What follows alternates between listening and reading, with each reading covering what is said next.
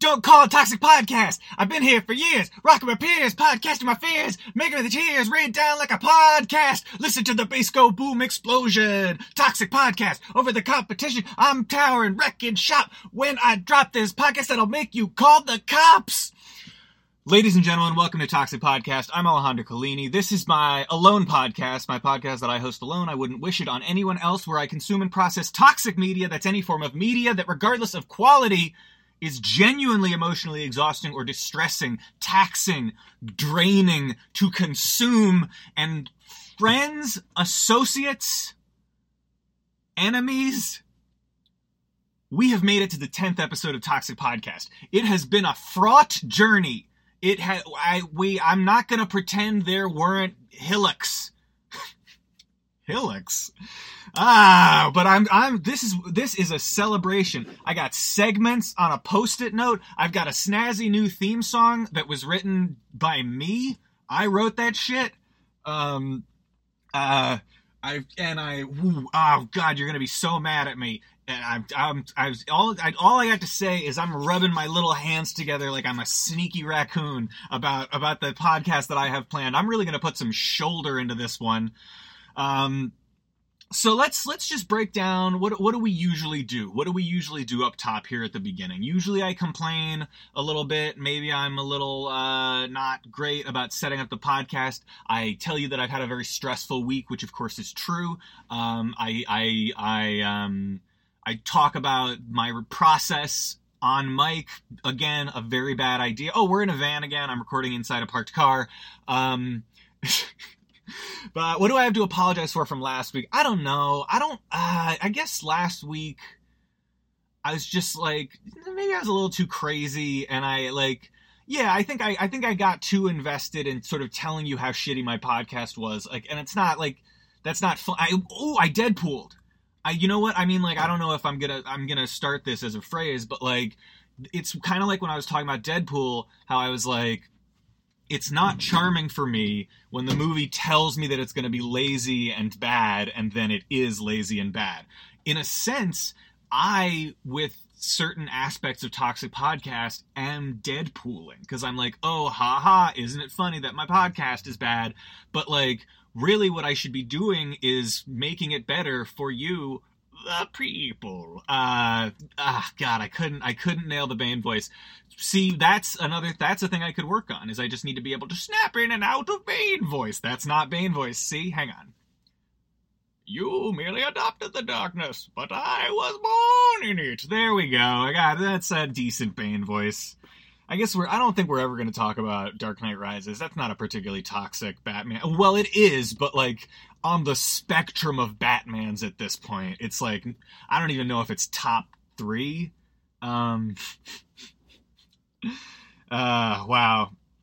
But in any case, uh, yeah. So that's what I'm sorry for from from last week. Is I'm sorry for Deadpooling. I um I uh bu- bu- bu- I'm sorry for saying um and uh and doing that. I'm sorry that there isn't another one of me to ooh, that would be crazy if there was another one of me. But we just spend the whole time fucking. That's the thing is I wouldn't get like sometimes I'm like I don't sometimes I'm like this is so sad. I'm like no one wants to work with me like nobody like I just like no one I'm so alone if I like I could work with me, like if there was just another me, but like we wouldn't get anything done because we would fuck and then we, one of us would get we, we would like kill each other and like eat each other and then ah wow. Sorry, sorry, I was just fantasizing about how how how lovely my life would be if I What did I learn? What have I learned? Okay, what have I learned doing Toxic Podcast? I've learned that this is way more of a commitment than I thought it would be. I've learned that like well, when the podcast started, there also wasn't nearly as much going on in my life. And now, and it's a testament to the fact that like my life is getting better. I have a lot more to do. Um but like it does it does create a sort of a sort of panicky like I don't know. I need to I need to get on one of them podcast networks. Uh, I don't know if anyone has any connects for me over at the at the networks, but um, I I'd I'd be I'd do Earwolf. I hear good things about Earwolf. Um, um, Nose Hawk. I could do the nose. I could do the Nose Hawk podcast network. Um, N- neck neck lizard the neck lizard network is not as good but i'd i'd go there as well um what have i learned uh, I'm I'm irre- irredeemably stupid. I've learned that I'm irredeemably stupid. I've learned that my podcast is exactly as bad. Like, ooh, no, no, come on, it's but uh, uh, I'm. It's still it's still not there. there. There's something missing. Certainly not a kick-ass theme song because we have one of those. But there's some element of this equation missing. I hope today with this with this anniversary spectacular that we moved a little bit more towards the the the, the potential that I invoked in the previous episode. Um, I'm probably going to. Oh, oh yeah. Also, I have been hired to teach one of those master classes, like you know, like how you see like David Mamet and Aaron Sorkin and Steve Martin teaching like master classes. You can buy a series of of, of videos of me teaching people how to podcast. Uh, I'm, uh, uh, yeah.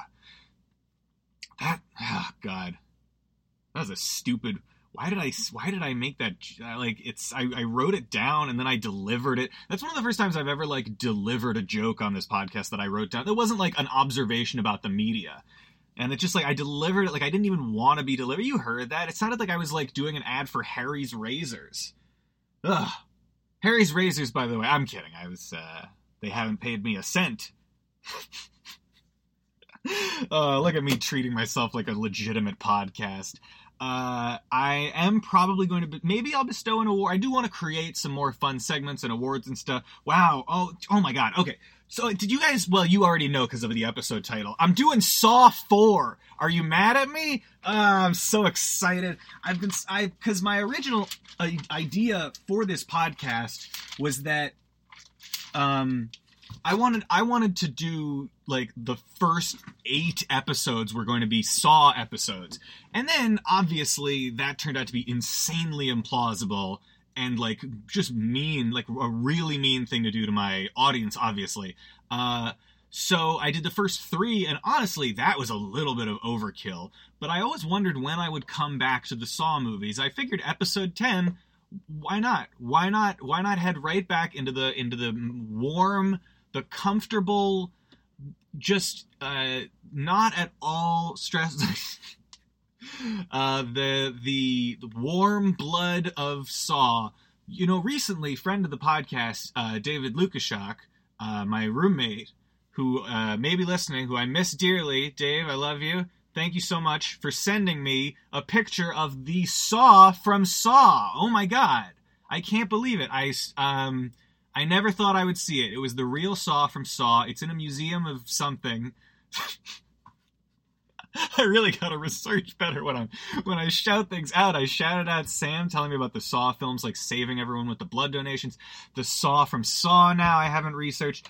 I'm just so excited to do Saw four. I'm just so excited to do this movie because here's where um at this point the movie has been passed from uh, Leigh Whannell and James Wan over to these new dudes these are the um, Project Greenlight dudes. I'm all but certain. I, again, I have not researched. I just reached into my galaxy-sized brain and pulled this out. This chunk of information that I'm now splattering across your ears with with this radical podcast. um, uh, but uh, yeah, these I believe this movie was written and directed by three dudes. It might be two, I think it's three.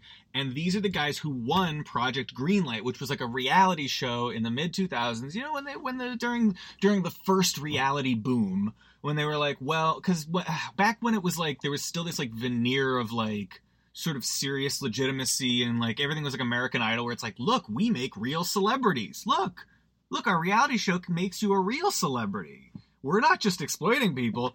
So Project Greenlight was like this contest to um, see who could be like legitimate directors, I guess. And these dudes won it, and they were given the Saw franchise. And this is the worst Saw movie thus far. Saw 4 is the worst Saw movie thus far. It's bad. It's a bad movie. I'm sorry. Spoilers a lot of this episode is going to be me just like not happy about the gore. Like I'm just like this isn't not no one's no one's getting their organs shredded. Um I gotta say the violence is kind of underwhelming in this. I can't believe I just said that. Oh my god, I can't believe I just said the violence is underwhelming. Wow. I am not in life a violent person. I like these mo- this is like and this is also why I liked talking about Saw kind of is because it really does create it does create an interesting paradigm of like why do people watch the Saw films? Like what is this impulse that makes us like bloodthirsty with our films? Like when you watch a horror movie, you want it to be scary, you want it to be bloody. You come out disappointed if it didn't shot like if it didn't do something to you.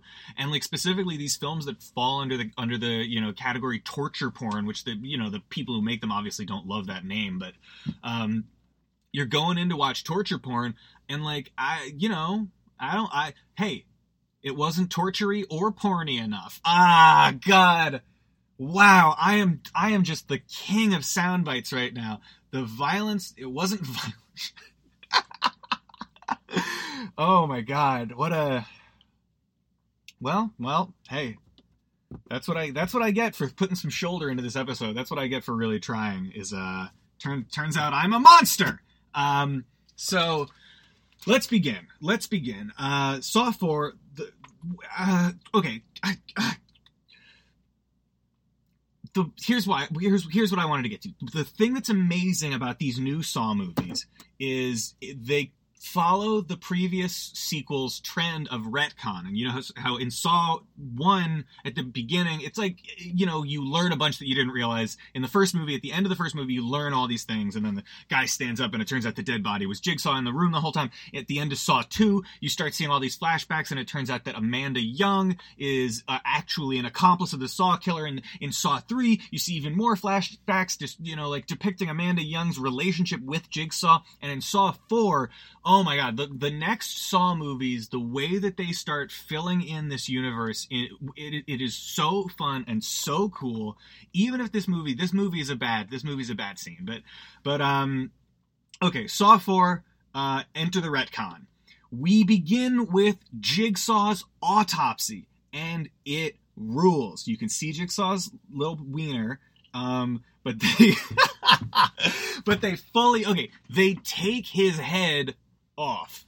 Um, they saw his skull open. They remove his. Okay, they first they. Oh my god! First they peel all the skin off the head, and this is all practical effects, and it is disgusting. This is the most visceral, like gore sequence in the entire movie and it's so well done like this is by far the best sequence in the movie and it's one of the better sequences in any saw movie in my opinion because instead of these horrible like traps and like the torture and stuff the gore and the discomfort and the like horror of uh, this scene is literally what doctors do to dead bodies it's just like this is what they do and probably they don't rip everyone's skin off their skull and completely open their skull and take their brain i'm not i'm not you know i'm not an i'm not a medical examiner uh but um so yeah, they they saw the jigsaw's skull open. They take his brain out. It's so disgusting that it's so oh my god. They open him up. They really just they really go for it. And inside his stomach, they find a goddamn cassette tape that says "Play Me." Gosh, Jesus Christ, Jigsaw, are you telling me? Are you really telling me that even though you're dead, the game is just beginning? Well, that's exactly what he's telling you. Because they call in Detective Mark Hoffman, who you know how the police just drop like fly every movie they introduce like two or three more cops and then two or three die and then two or three more cops. So detective mark hoffman was introduced in the last movie. I'm just gonna tell you right now i'm i feel so bad doing this but like should i do this? Fuck fuck it. Yeah fuck it. Mark hoffman is the saw killer. I already told this i, I told the audience for the saw 3 podcast this and i just like i feel like in the continuity of my podcast, it would be disingenuous for me to pretend that I haven't already done that. So I'm sorry if you just started listening and if I've sort of like in a sense spoiled the end of Saw 4, but Mark Hoffman is the Saw killer and I'm and and and that's beautiful. It's beautiful that Mark Hoffman is the Saw killer. It also like kind of makes a lot of sense why like the cops are having such a hard time with this feller cuz and it also well let me I'll, I'll I'll keep going. So they call in Mark Hoffman to to look at the tape and um, they uh, give they put it in a cassette recorder, and what does Jigsaw say? Hang on. Um, uh, da, da, da, super so there's really oh my god yeah the color scheme of the autopsy is so interesting because like everything is like kind of this like muted like almost black and white except for the red of the blood and the green of the examiner's gloves it's like a fucking it's a beautiful sequence it's beautiful Mwah. Um so he uh mark oh my god i didn't write down any of the quotes okay fine i'll wing it so jigsaw's like hey, what did you think? Because I was dead, I would stop making you play tapes? Uh, uh, the games are just beginning. You will be tested, Mark Hoffman. Did you think you could get away untested? There, this is all, uh, you know. And the beautiful thing about these, about what he says. Oh, by the way, while you are hearing this tape, you it, there's this little flashback to Jigsaw pouring wax all over the cassette and swallowing it in his like hospital bed. But Mark Hoffman's listening to the tape. The beautiful thing about it is that it could be directed at Mark Hoffman, good guy cop, who you like sort of think he is at the beginning of the movie, or it could be directed at Mark Hoffman, my accomplice, which is so cool. So then it cuts after the tape to th- this is like your classic Saw beginning, the dis like the sort of detached murder uh, that like just brings you in with like a good gory scare or whatever. A guy wakes up with his eyes shut and he's chained to a mechanism, and on the other side of the mechanism, a guy wakes up with his mouth shut, also chained to the mechanism. And uh, the guy with his eyes shut starts like screaming at the other guy. The guy with his mouth so like the guy. Okay, so the guy with his mouth shut. I I don't agree. This is one of those like in the first they, they say this all the time. They're like Jigsaw. He accounts for every possibility. His plans, his traps, they account for every possibility. And no, they don't. They don't account for like he, he's psychic. He knows how humans would react to everything because like if you woke up with your eyes sewn shut, I don't think you would just wake up and go like, ah, ah, who's there? What? I mean, here's the thing. Okay, yes, you would. Yes, you would. What, but what I'm saying is like, once you realize someone else was in the room, you might say like, hello, who is? Ah, maybe I'm, maybe I'm giving this guy a little. Maybe I'm not giving this guy enough credit. So he immediately is really freaked out by the fact that he, there's another. He can tell there's another guy in the room, but he can't hear him and um, the guy with his mouth sewn shut can see the guy with his eyes sh- sewn shut and like is dodging him and like the guy with his eyes sewn, shut the, the mechanism starts drawing both of them into this machine and like it's gonna snap both their necks. And um, each of their keys is on the back of the like harnesses that are locked around their necks that are chaining them to the mechanism. The guy with his eyes sewn shut can't see this but the guy with his mouth sewn shut does. And they have this kind of very um, sort of horror movie grotesque fight scene where like it's none of that like bravado of a Marvel movie. It's like just two not in shape people, not artistically like punching each other and hitting each other with stuff and like eventually like I don't remember exactly how, but uh, the guy with his mouth sewn shut like kills the guy with his eyes sewn shut and like takes his uh he at the very last second he like unlocks his lock and then he like his mouth he he rips the mouth the the seams open and blood pours out of his mouth and he screams and then we cut to the narrative of the movie but first of all it, it's like it's, it's kind of one of those like it's it's again it's like underwhelming as a as a scare scene it's like not the gore is not impressive it's not it doesn't make me uncomfortable it's just kind of like ugh I, and I can't. I'm like, am I going to spend this whole movie talking about whether I'm impressed by the gore? Impress me, gore. I want to see some gore fireworks. Uh, oh God, sorry. Um, so yeah, so we now we're uh we're watching a sort of a bomb, one of those robots with a camera on it. A bomb robot is kind of sneaking into. They've discovered another jigsaw killing, and Detective Rigg, Detective Rigg, who has also been present in the last couple of movies, he, much like Mark Hoffman, is has inexplicably survived. So thus far, um, Detective Rigg is watching on this screen and the robot goes into a room where he sees the hanging body of Detective Allison Kerry, who had her like entire ribcage ripped out in the previous Saw, Saw Three. Uh, and Rigg kind of he gets very emotional and he runs in. He goes he he um he run and and Hoffman's going don't do it don't do it. Never run through an unsecured door. Don't do it. It could be a trap. And he runs into the room and it's not a trap but he like finds Detective Kerry hanging from the ceiling and everyone he's like crying and like one of the cops is puking. Like it's just it's horrifying. And they're all so sad. This like that this this fucking Jigsaw shit keeps keeps taking down members of their team, etc., etc. And Hoffman takes Rigg aside and is like, "Rigg, seriously, you never go through an unsecured door. You have to know that." And Rigg was like, "I'm sorry. I thought she was still alive. Like I thought maybe I could save her." Rigg uh, goes home, but then, uh, okay, where where am I? Where am I? Where am I? Yeah. Okay. Oh my God! Practical effects. Uh, what am I? What? What am I? Okay. Oh, okay. So Rigg goes. I'm so sorry. Jesus Christ! I got to get better about that. Rigg uh, kind of storms off a little bit, and then these two FBI agents enter. Uh, like we're still sort of we're still in this layer where like Detective Kerry's body is hanging, and I do want to. I've got this circled in my notebook. Uh, the Saw films seem to take place in this like absurd hellscape where the Saw killings are like the only thing that happens. Like every everyone in a Saw film is either a murderer or a cop, and nothing else is happening except for Saw. Like I, you never, the, no one in these movies goes to a restaurant. No one in these movies, like there's the murder locations, there's the sad, dingy apartments where they obsess over the Saw killings, and then there's the police station, and that is it. It's just like, God, it's like a fucking Beckett play. It's like, but in any case, uh, the, these FBI agents show up, which it's been it's surprising the FBI hasn't already been pretty fucking involved. But um, apparently, Detective Kerry was like their uh, their agent on the on the ground in the Saw investigation, and now she's dead. So they are agents Lindsay Perez and Peter Strahm. Peter Strahm is Luke from Gilmore Girls, guys. I didn't. Oh my god, I've been watching Gilmore Girls. I was like, who's that guy? Where do I know him from? He's Peter Strahm. He's one of my favorite characters in the Saw franchise. Peter Strahm is this like fully just like he's like Chris Meloni to the nth degree, just like fully one of these dick cops who's like, someone's incompetent in this department. Ah, I've, I'm going to phrase all of my detective work as though you're stupid just for being here to hear me say it, ah? How does that feel? When I'm interrogating a woman, I'm vaguely physically threatening, and that's supposed to be a good thing in this movie. Um, yeah, so that's, that's Peter Strahm.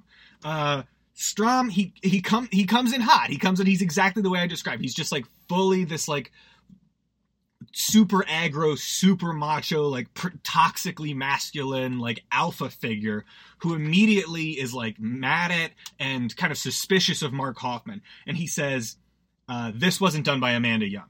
Amanda Young, there's no way Amanda Young or Jigsaw could have hoisted someone up this high. There had to be like a strong, able bodied accomplice. He says, We're not here to, we're here to find the third accomplice. We are here to find, oh god. And it's so cool how plot holes become retcons. Because the plot holes in the first two Saw movies are evident. This guy is is dying of a terminal disease. He can barely stand.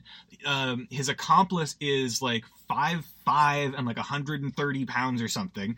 So how are these massive traps being rigged up? How are people being suspended from the ceiling? and, and, Mark Hoffman's like, well, uh, Jigsaw was a master of mechanics. He could have rigged a pulley system. And, and Peter Strahm's like, bullshit.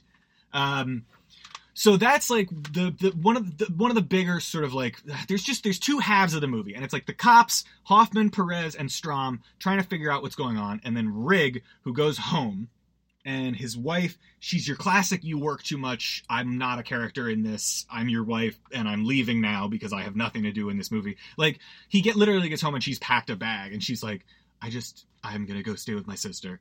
Uh like uh, you know, I'm sorry. Uh, he works too much, and now he's alone in the apartment. And um, the oh my god, the FBI agents are talking amongst themselves that they know someone is in danger. There's like they received some intel that um, either Hoffman or Rigg or someone else in the department is in danger, and Strahm is like, no, we can't tell them.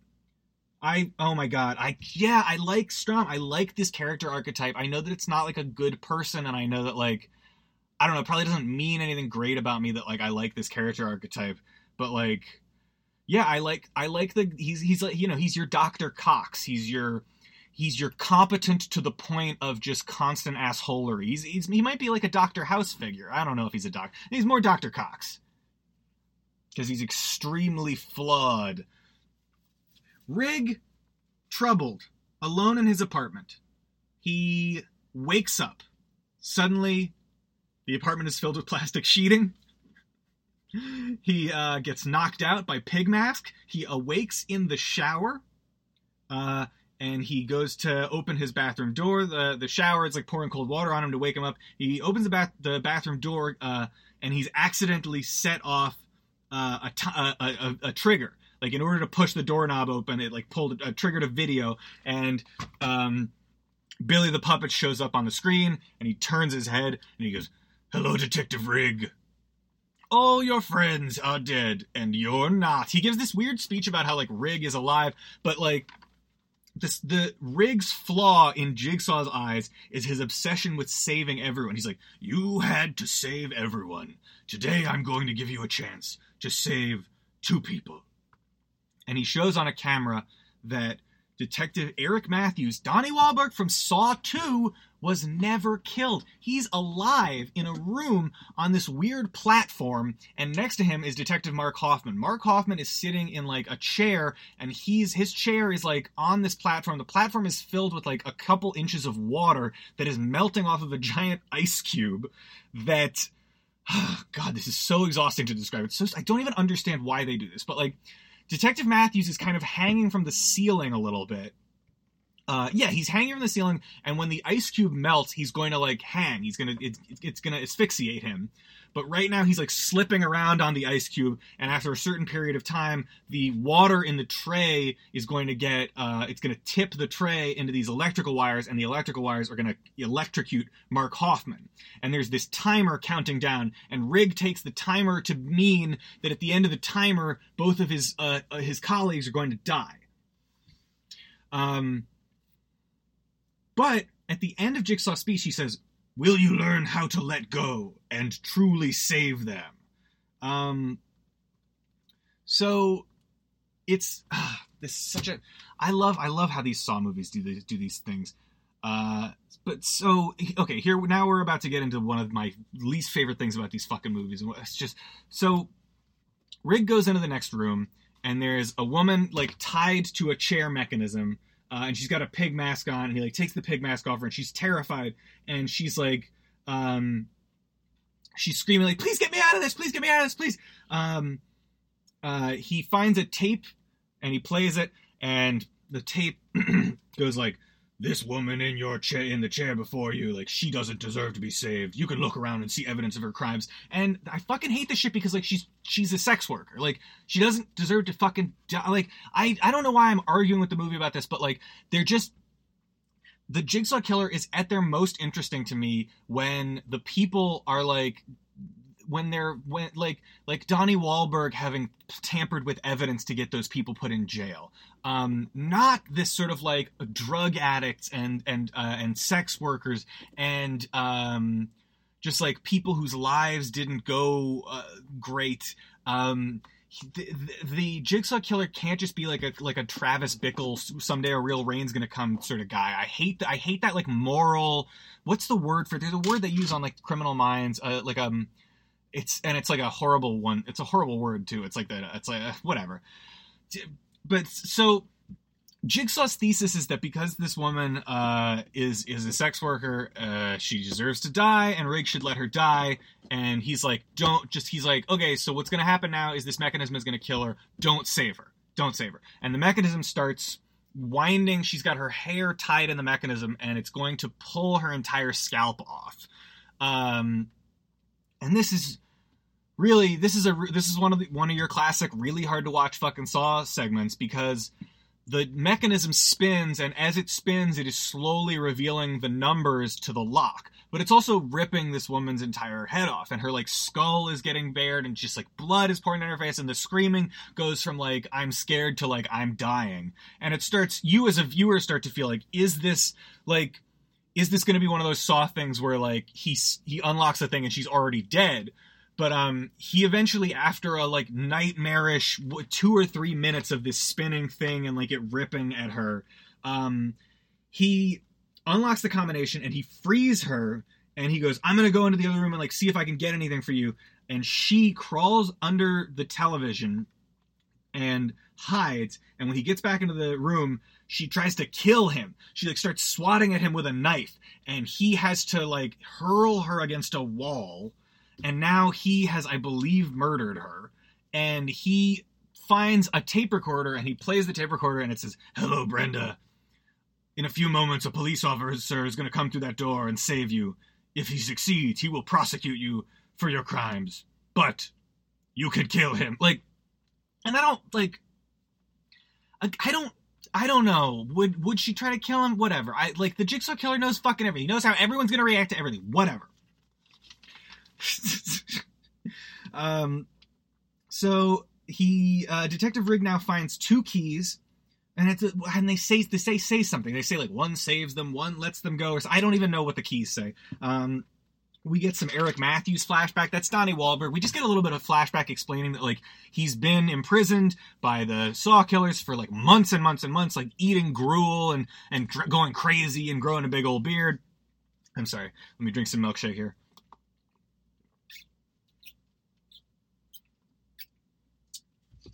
Mmm, delicious. But um now the FBI agents and the and the officers begin sort of tracking down Rigg. Uh, and they're always like a couple steps behind. So they find the apartment, they find Brenda, they don't find Rigg. Strahm is like, this is kind of suspicious. Strahm starts to believe that like Rigg either is the Jigsaw killer or that like the Jigsaw killer, oh god, it's so. The Jigsaw killer is recruiting Rigg and that's like that is what's happening in this movie. And that's why it's it frustrates me because it is such a bad movie but like conceptually it's so cool because it's like the jigsaw killer is like i'm gonna turn you into the jigsaw killer. And we see this happen in um saw one with zep with zep um hindle who has abducted Cary elwes the, the dread pirate robert's wife and daughter he has been turned into the jigsaw killer by he's been a he's become a proxy. So it is so cool to see in the long term how this happens to these people. Because it did again plot holes become retcons it rules. Um this the plot thickens. Oh and here we go.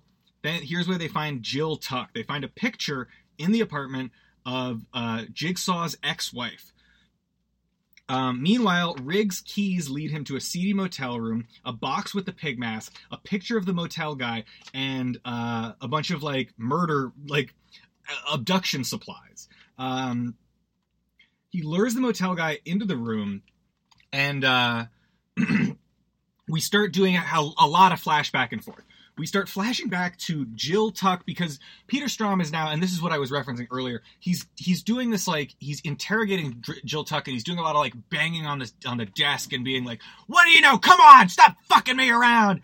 Um, Jill Tuck used to run a drug clinic, um, and she was married to the Jigsaw Killer.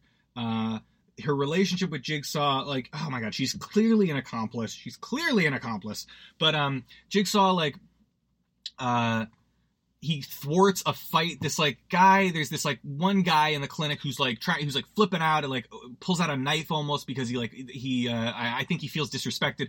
And and Tobin Bell's like, you don't want to do that. You're making a problem for everyone here. You don't want to be a problem.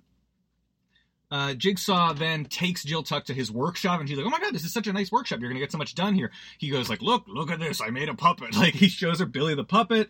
Um, meanwhile, Rigg uh, has gotten the motel guy into this room, and the room is full of pictures of all the motel guy's victims. The motel guy, the guy who runs the motel, is a serial rapist and murderer. And Rigg straps him to the bed and puts him into a jigsaw trap. And God, this trap sucks so much. This is another one of these stupid. It's a bad trap. Like I understand. I like the idea that Rigg is like, okay, get into the trap. Like I'm, I, it's your justice isn't in my hands or whatever.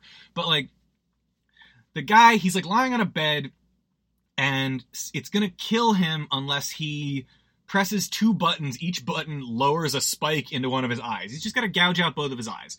And again, I'm sorry. I'm sorry for being like he's just got to gouge out both of his eyes. Come on. I'm sorry. I'm also sorry. I, don't know if that voice is sounding a little a little not uh, um, not uh, good of me. I apologize for doing that. Um, but it's just not it's just not a visually spectacular trap in the way that like in in Saw 3 there was like that guy who was drowning in pig guts that was horrifying and like I didn't even really like that I didn't I didn't I mean I don't like any of this stuff I don't whoa wow what's going what am I learning about myself during this podcast Jesus, Jesus, we're all over. The, oh my God, I'm also really eating up time on this fucking. Well, it's the tenth episode. It's a big deal, guys. Guys, I just want to say, I just want to say this is a beautiful ceremony. I just thank you so much for Mr. and. Podcast for paying for the rehearsal dinner. I am I'm I'm the podcast's best friend. I'm, i was the best man. You might all recognize me. I just wanted to say I never thought this would last. I mean, like when this podcast first started, I thought, oh, oh, oh, oh it's gonna, you know, two months tops. But I'm I'm kidding. I'm kidding. I am kidding. I always knew that there was something special here. And uh, hey, hey, podcast, you're not gonna be able to wear white tonight, am I right?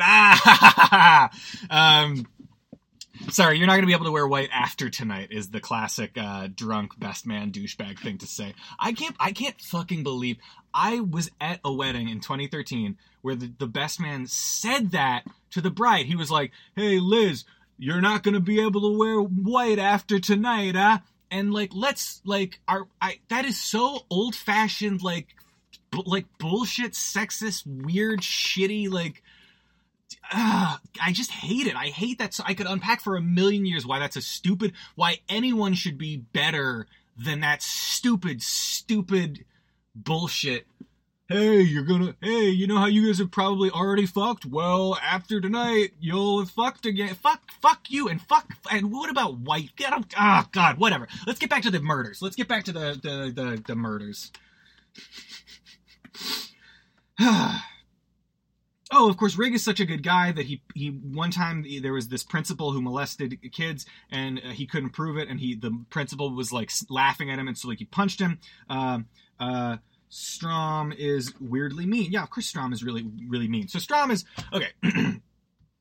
the threads of this are that like we are getting this little picture of like Rigg lost his temper and like uh, attacked this child molester, and the, the, guy was like, "I'm a powerful man. I'm gonna fuck you up. Like you're gonna lose your job." Detective Hoffman vouched for him, and even though, oh my god, excuse me, oh my god, wow, I should quit this podcast. I should. I should get out of the car and just walk away from my computer and and walk into the ocean. walk to the to the sea floor and find do a podcast with some eels. Do an eel cast. Transmit sound through the water. What am I? What am I? Okay. So there's that thread, which is that like the the the uh, Hoffman sort of lies to keep uh, an internal affairs investigation from going on. Uh, R.E. Riggs punching of the molester. Um, the second thread that we're watching is Peter Strahm interrogating Jill Tuck. We see that Jill Tuck, um, she is pregnant, and she, oh my god, I'm gonna sneeze. Woo! Can we do the hat trick? Can I shit my pants on this podcast? oh my god, I really hope I shit my pants before this podcast is over so we see that uh, Jill Tuck was pregnant and she was running her clinic, and this pre- the guy who was like going to start the fight earlier, he she's like locking up, and he like bangs on the door, and he's like, "I left my jacket. I left my jacket. I'm so sorry. I left my jacket. Can you go back and get my jacket?" She goes back. She gets his jacket. She unlocks the door to hand it to him, and he like pushes the door and like knocks her down. Um, uh, to get the drugs. He like runs into the clinic and like grabs all these drugs and but he has slammed a door open onto her stomach and she begins to like bleed and I believe has uh, a miscarriage. Um and so we uh, like it's one of those things where like we already had one origin story for the jigsaw killer which is the car crash when he's diagnosed with cancer he didn't even mention that he had an ex-wife this is a complete invention of the project greenlight guys but it actually like kind of fits well in a way. I'm like, I'm not, I don't mind too much that there are like two, and this is like, maybe it's a form of fridging, like maybe it's a form of like using the the wife and the baby as just like a motivator for him to become something. Um, maybe it's not. Maybe I'm like trying to use that term uh, uh, proactively. I literally just learned it like three weeks ago, and I'm and I can't believe I just learned it three weeks ago. I feel quite embarrassed about that. But um, so now he becomes the jigsaw killer. He's like lost his child, uh, and he oh my god, he divorces uh, Jill Tuck for he's like, guys. But um, it's Cecil. Cecil's the name of the guy who who uh, slams the door, who like attacks her. Um, and she, oh my god, and she says to him, "All I wanted to do was help them," which is like such foreshadowing for like Jigsaw's crazy like "I'm helping you" thing. Um, the interrogation scene, yeah, the interrogation. I keep I keep writing in my notes that the interrogation scene is like really really bad. Um, because it is because Peter Strahm keeps saying like awful things to Jill Tuck. But um we see oh so now we start cutting to the room with the ice block with Donnie Wahlberg and Detective Mark Hoffman, and we see that there's like a jigsaw guy like monitoring the screens um, and sort of uh, like paying attention to what's going on, and it's the mouth sewn shut guy. He like apparently has also been enlisted in like a jigsaw trap and we start seeing that the sewn shut guy is actually a lawyer named Art Blank, who was the lawyer of the child molester, who was also the lawyer uh, for Jill Tuck and Jigsaw when they were invested in this like building project that Jigsaw uh, like completely lost interest in after the miscarriage and, and his diagnosis with cancer. Um, Rigg ends up back in the school um, where he finds the molester, the child. I'm so I don't know if it's weird that I'm calling it the molester principal, and his wife. The wife, uh, his wife was lying to enable him to continue molesting uh, children, but that they have been uh, tied together back to back and stuck both of them through with these steel bars. The steel bars are stuck through um, the molester in all of his fatal organs, but they're stuck through his wife in non-fatal spots. And her test is like he has obviously been just viciously abusive to her, and so in order to free herself of him, she has to rip the metal bars out of herself, killing him. And she fucking does. And when Rigg shows up, he, she's like, "I did it! I did it! I got him! I like killed him." Um, that one I like. That one's pretty cool. Uh, that one's pretty cool. And this, like this Saw, this Saw movie is like these Saw movies are clearly just dreams. They're clearly nightmares. Like this is this feels like a Freddy movie. Like the the the the location maybe it's because it's a bad movie as well maybe it's a, bad, a budget issue but like these are these are these little hermetic nightmares um rigg now plays the tape oh does she view the world differently um Tracy. Oh yeah, there's there's some stuff about there, it's hard it's hard it's hard to follow this movie even if you're paying a lot of attention. Um, now the FBI agents. Uh, oh, they're in the school. They're again. They're like one step behind Rigg. They find the two, the couple tied together. They find a Billy the Puppet in one room, and it's another one of these stupid like Jigsaw being psychic things where like Detective Perez leans down and plays the Jigsaw tape, and Billy the Puppet's like, "Hey, Detective Perez, Looks like you leaned down and played the jigsaw tape. And then shrapnel shoots out of Billy's face and embeds itself in Detective Perez's face. Um, and they go, Strahm and Perez, um, they just kind of like have to go back to the hospital, I believe. Um, so we cut back to uh, Art Blank. Art Blank, the guy whose mouth was sewn shut, he's another unwilling jigsaw. He's saying to the guys who are tied up, he's like, hey, if this guy completes this next test, your guys are good to go. Um, Strahm, there's this little montage of him like freaking out, like throwing stuff and like beating desks. And now he again like flips out on Jill Tuck. He's like very uh, uh, aggressive and scary to Jill Tuck, who is like, has she just been in a room for like days and days and days? And they're like, hey, we're gonna go to this crime scene, and then he comes back, hey, we're gonna go to this other crime scene. It's very strange. Um, the mm, yeah okay. Then we see his first kill.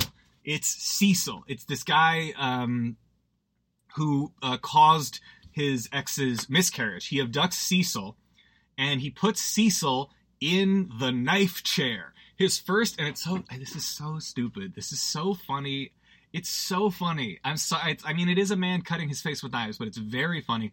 He's he just has he's locked Cecil to a chair, and there are razors cutting at his wrists slowly. And if he like doesn't do something, he's going to uh, bleed out from the wrists and die. And um, Jigsaw places this weird apparatus over him that is basically like a, a sort of a tray of interconnected kitchen knives. All these kitchen knives forming this like almost a zipper like right over his face and what Cecil has to do is push his face forward through all of the knives so hard that the knives give him these like horrible, like really just like deep cuts all along his face. And if he pushes hard enough, the mechanism will unlock his wrists. And there's like your classic like saw like small montage of the guy freaking out and trying and then the pain's too much and then he tries again and the pain's too much. But eventually the chair breaks because jigsaw it's his first time. It's jigsaw's first time and he's an imperfect builder of murder traps. So the chair collapses and cecil gets up and like runs towards jigsaw and jigsaw does this weird like sidestep. He does like a little just like a very nimble sidestep and cecil falls into a barbed wire pit and and is rolling around in the barbed wire. Um, Jill Tuck is horrified when she discovers this, uh, and he's like, "Get the fuck out of here!" Um, so that's the that's supposedly the last time that uh, that Jill Tuck and Jigsaw saw each other. But now, um, everyone has convened on this one building, and it is also I got it. It's pro- it's almost definitely the same building from all the other Jigsaw movies. Um, it's the one building. It's like the building that Jigsaw built. It's also so stupid because like eventually, like when they figure out that it's Tobin Bell in previous movies, well, this is this is the, your classic fourth movie thing. Is they're they're they're retconning is filling in plot holes, but it's also creating plot holes in a way. I apologize. So everyone's in this one building. Art Art Blank, he kind of takes off his windbreaker and he's obviously got a saw trap on his neck. Um, don't open the door. Mm, yeah. So all Rigg has to do is not go through an unsecured door. Like Rigg has been through all this stuff. He's witnessed all these horrors. He's become the Jigsaw killer. All he had to do to he he has he's completely he's completely missed the point of the Jigsaw. The, the Jigsaw what he said was you have to let go and save them. He thought that um he had to actively save them. But Jigsaw was trying to rid him of his compulsion to feel like it's his fault when people die. So Rigg bursts through this door that says, Do not go through the door. Upon bursting through the door, um, like someone shoots him. I think, uh, who shoots Rigg? Oh, fuck, someone, uh, oh, a door, yeah, so the, Oh my god, that's the other. Oh my god. So he goes through the door, he gets shot, Rigg falls to the ground, Rigg has been shot. The a bomb blows up Art Blank's head and Eric Matthews, you know how he was on this block of ice? So two bigger blocks of ice converge on his skull from above and they squash his skull like a melon getting squashed by a Gallagher hammer, my friends. It is it is ridiculous. The Eric Matthews skull smash with the ice. Um, Hoffman is like allegedly electrocuted, but um, uh, do we learn in this one that Hoffman is the killer? Yeah, yeah, we do. Um, so it, yeah, and it turns out that it turns out that Rigg had 90 minutes to not save people. All he had to do was not save people. He literally he could have gone to like the store he could have gotten a drink. He could have he could have seen um, book club in theaters. Any of the above. And yeah, like okay, so the guy in the motel wouldn't have died. Like which like the guy in the motel was a, a rapist and murderer. Um, so like uh, we feel like I guess the justice is ambiguous on this. At least Rigg would not have been the the hand that indirectly killed him uh, like maybe there would have been more of a chance for legitimate justice to get this. Like I don't know what the point is with that. I'm, I that would be a lot of textual extrapolation on my part, but like, um, definitely Brenda's scalp would have been ripped off, and that obviously would not have been good. Uh, that would not have been good. But like, it was another one of these it's another one of these fatal flaws. It's just, it's just it's the same thing that happens to eric matthews frankly. All eric matthews had to do was wait around with the jigsaw killer an amount of time and the trap would have the, the safe would have opened and his son would have been right there. He didn't realize that he was watching video of hours earlier. Whatever. Um, in the meantime peter strahm finds himself and these these movies have to be dreams because like he finds himself in the room where Jigsaw died, and Jigsaw's body is still there. But like, but like, this, and I don't understand it at all. Like, did they never find that place? Because if they didn't, how did they find Jigsaw's body to do the autopsy in the beginning where they found the wax tape in his stomach? But like, if Jigsaw's body is over there and they did an autopsy, what is Jigsaw's body doing here in his compound, in his workshop? Because Strahm enters the room where everyone had the big climactic bloodbath at the end of the third movie, and everyone's still in that room. Even Jeff Denlon, the guy who is like still alive, and Strahm shoots him because he's being threatening. And I don't even like what what happens to Strahm. Oh, does Strahm get locked in the glass coffin? Is that a different movie?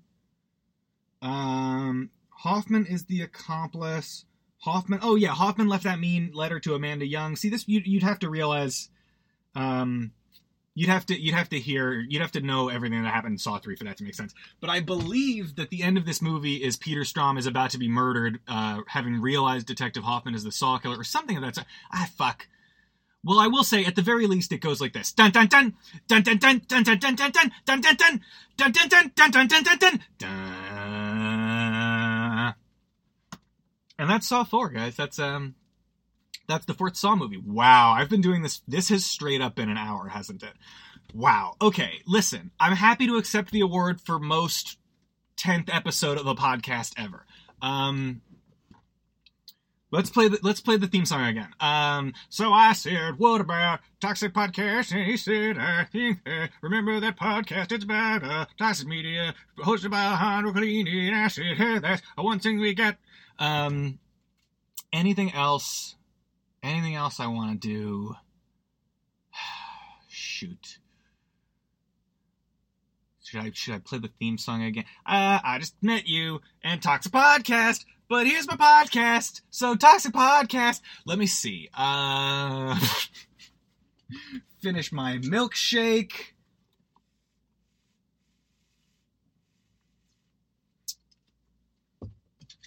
I'm gonna let's retcon my own life. Let me retcon let me retcon the last 10 episodes of Toxic Podcast. How am I gonna do that? So I've had an accomplice this whole time.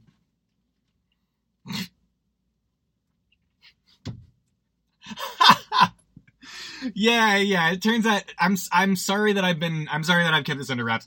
This podcast is executive produced by Judd Apatow. I know it seems weird because I have under 20 listeners and very low production value and like, you know, obviously this isn't a very good podcast, but I mean, Judd loves it. Judd, and he's really into elevating uh, other white men's voices, which I think is a really valuable thing that he does. Um, so yeah, I just uh, he he wasn't he didn't want me to feel like I had to put his name on it, um, but this that's my retcon. That's my retcon. All right, what's what's another boss baby sort of um um um uh, b- b- uh m- m- news News Newt. Yep, News Newt. It's a newt who reports the news. Uh, okay. That's been Toxic Podcast. That's the 10th episode of Toxic Podcast. It's only going to get uh, more toxic from here, guys. All right, take care of yourselves. I'm Alejandro Collini.